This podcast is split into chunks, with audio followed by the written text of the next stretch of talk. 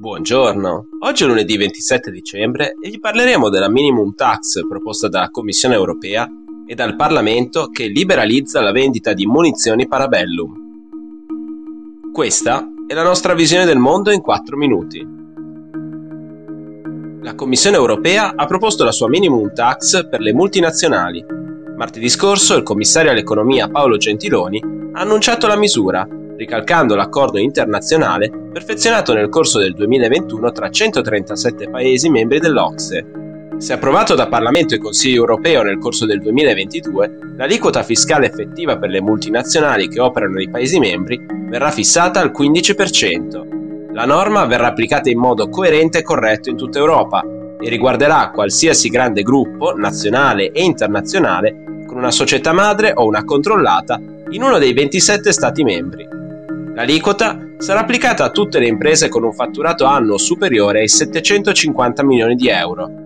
La direttiva fornirà certezza giuridica e assicurerà che le norme del secondo pilastro siano attuate in modo compatibile con il diritto dell'UE, ha aggiunto Gentiloni.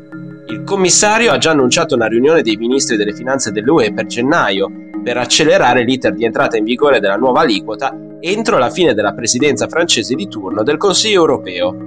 L'obiettivo e muoversi in tempo per rispettare la scadenza del 2023 concordata a livello globale per l'entrata in vigore delle regole internazionali.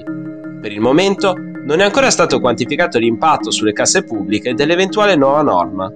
Fare i calcoli non è facile, abbiamo solo un riferimento a livello di Ocse. La loro stima è di 150 miliardi di dollari, una cifra considerevole.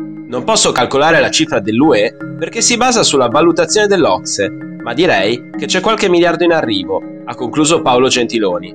La Presidente della Commissione Ursula von der Leyen ha anche rivendicato il primato dell'Unione Europea, prima tra i membri del G20, a portare a termine la riforma per rendere più equo il sistema fiscale globale.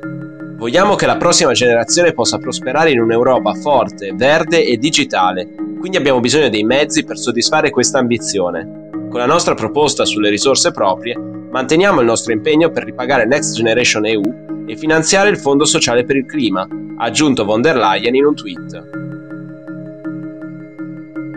Le munizioni Parabellum 919, finora esclusivo uso militare delle forze dell'ordine, saranno ora vendibili a chiunque abbia il porto d'armi civile o sportivo. È il risultato di un emendamento promosso dal senatore di Fratelli d'Italia Giovan Battista Fazzolari, con cui la legge italiana viene adeguata a quella europea dell'anno 2019-2020. L'emendamento cancella il passaggio della legge 110 del 1975 che proibiva la fabbricazione e l'introduzione nel territorio dello Stato e la vendita delle armi corte e munizionate Parabellum, salvo quelle destinate alle forze armate o ai corpi armati dello Stato, ovvero all'esportazione.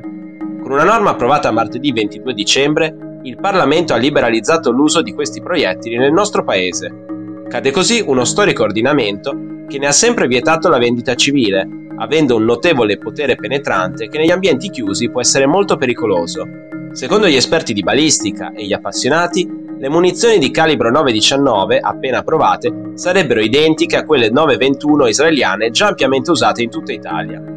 La munizione finora vietata si contraddistingue però per un notevole potere di penetrazione che negli ambienti chiusi la rende pericolosa a causa del rimbalzo dei colpi. La legalizzazione del calibro 919 Parabellum mette fine a un pregiudizio e un aggravio di costi per gli operatori della sicurezza privata e ha anche importanti ripercussioni in ambito sportivo, ha esultato Fazzolari, riferendosi alla nuova possibilità per gli atleti sportivi internazionali di introdurre sul territorio italiano le proprie attrezzature durante le competizioni. Insieme al senatore di Fratelli d'Italia si sono battuti per l'emendamento i colleghi leisti Massimo Candura e Stefano Candiani, confermando l'asse pro-armi dei due partiti di destra. Una causa che intercetta un sentimento sempre più vivo tra gli italiani. Nel solo 2020 le licenze di vario tipo per detenere armi da fuoco sono aumentate del 10%, arrivando a 1.247.000. Per oggi è tutto, dalla redazione di The Vision, a domani.